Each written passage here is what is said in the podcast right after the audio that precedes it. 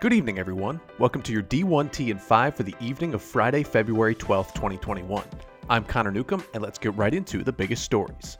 In a statement on conference tournaments, the NCAA D1 men's and women's basketball committees conclude, quote, the authority on conference championships should reflect current policy, which leaves decision making at the conference and institutional level. However, if a conference elects to hold a tournament and have that champion represent the league as its automatic qualifier, the committees encourage full participation of all teams that qualify for a conference championship and are eligible for the NCAA tournament. The committees believe this expectation honors the game and the extraordinary efforts of so many student athletes, coaches, and staff during the season, and provides the fullest evaluation opportunity for NCAA tournament selection, seeding, and bracketing. The NCAA has also released its health and safety protocols for the Women's Basketball Championship in San Antonio. All Tier 1 personnel will be required to have seven consecutive daily negative tests, one of which must be a PCR test. All testing in San Antonio will be conducted by Diamond Health, and additionally, Tier 1 personnel will wear contact tracing devices at all times and be allowed up to six guests for games.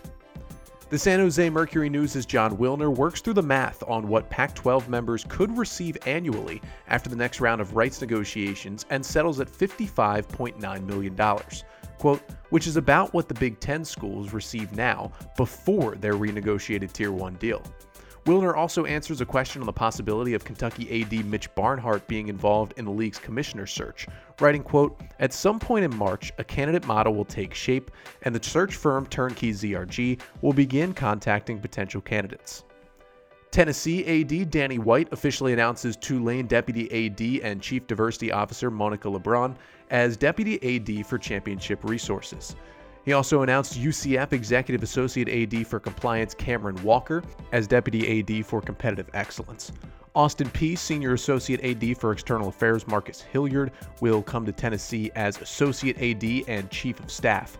And UCF Director of Executive Operations Amy Stirk will head to Knoxville as Assistant AD for Executive Operations.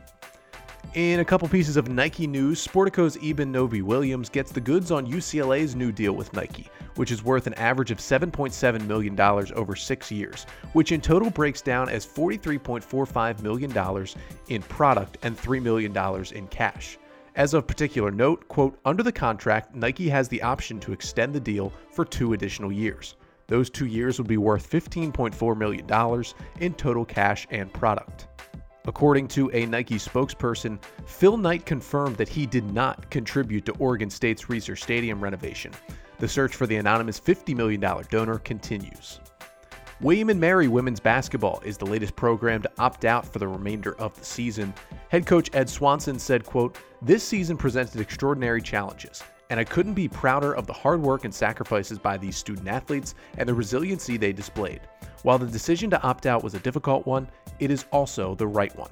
Sports Illustrated's Ross Dellinger digs into the now eight month fight to persuade Stanford to reverse its decision to eliminate 11 athletic programs last July, a move that accounts for 240 athletes and includes programs that have produced 27 Olympic medals and 20 national titles. 36 Sports Strong, a group of athletes, alumni, and parents, are seeking to develop a new collegiate model that would see non revenue sports self funding their programs in an effort to, quote, save the broad based educational mission of college athletics. Over the last six months, the group and team leaders have raised $40 million to fund the 11 discontinued programs, with three teams raising enough to self endow their operating budgets. With conversations with athletic and academic leaders stalling, 36 Sports Strong will turn to the university's Board of Trustees, while a group of wrestling parents plan to file a class action lawsuit against AD Bernard Muir over, quote, deceitful and fraudulent claims, expressing support for the program to recruits. Vanderbilt men's basketball head coach Jerry Stackhouse opens up about the trials and triumphs of his two years in Nashville in a wide ranging interview with the Athletic's Joe Rexrode, with stories about how he mics up and records himself during each practice, his upbringing in Kinston as the youngest of 11 children, and his occasional Twitter altercations that includes blocking media members. Stackhouse and why he decided to join the ranks of college basketball coaches after his 18-season NBA career said, quote, "Come on, this job is the shit."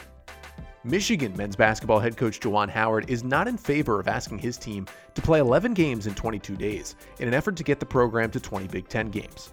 Howard said, quote, That would be very challenging, challenging on a lot of levels. From a health standpoint, I'm not sure if it would be smart. At the end of the day, we're not machines. That's not the type of pressure that I want to put on my student athletes.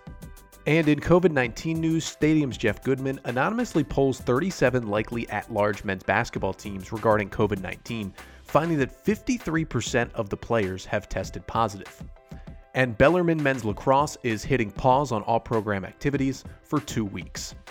That's your D1T and 5 for the evening of Friday, February 12th. I'm Connor Newcomb, reminding you to join us back here on Monday morning.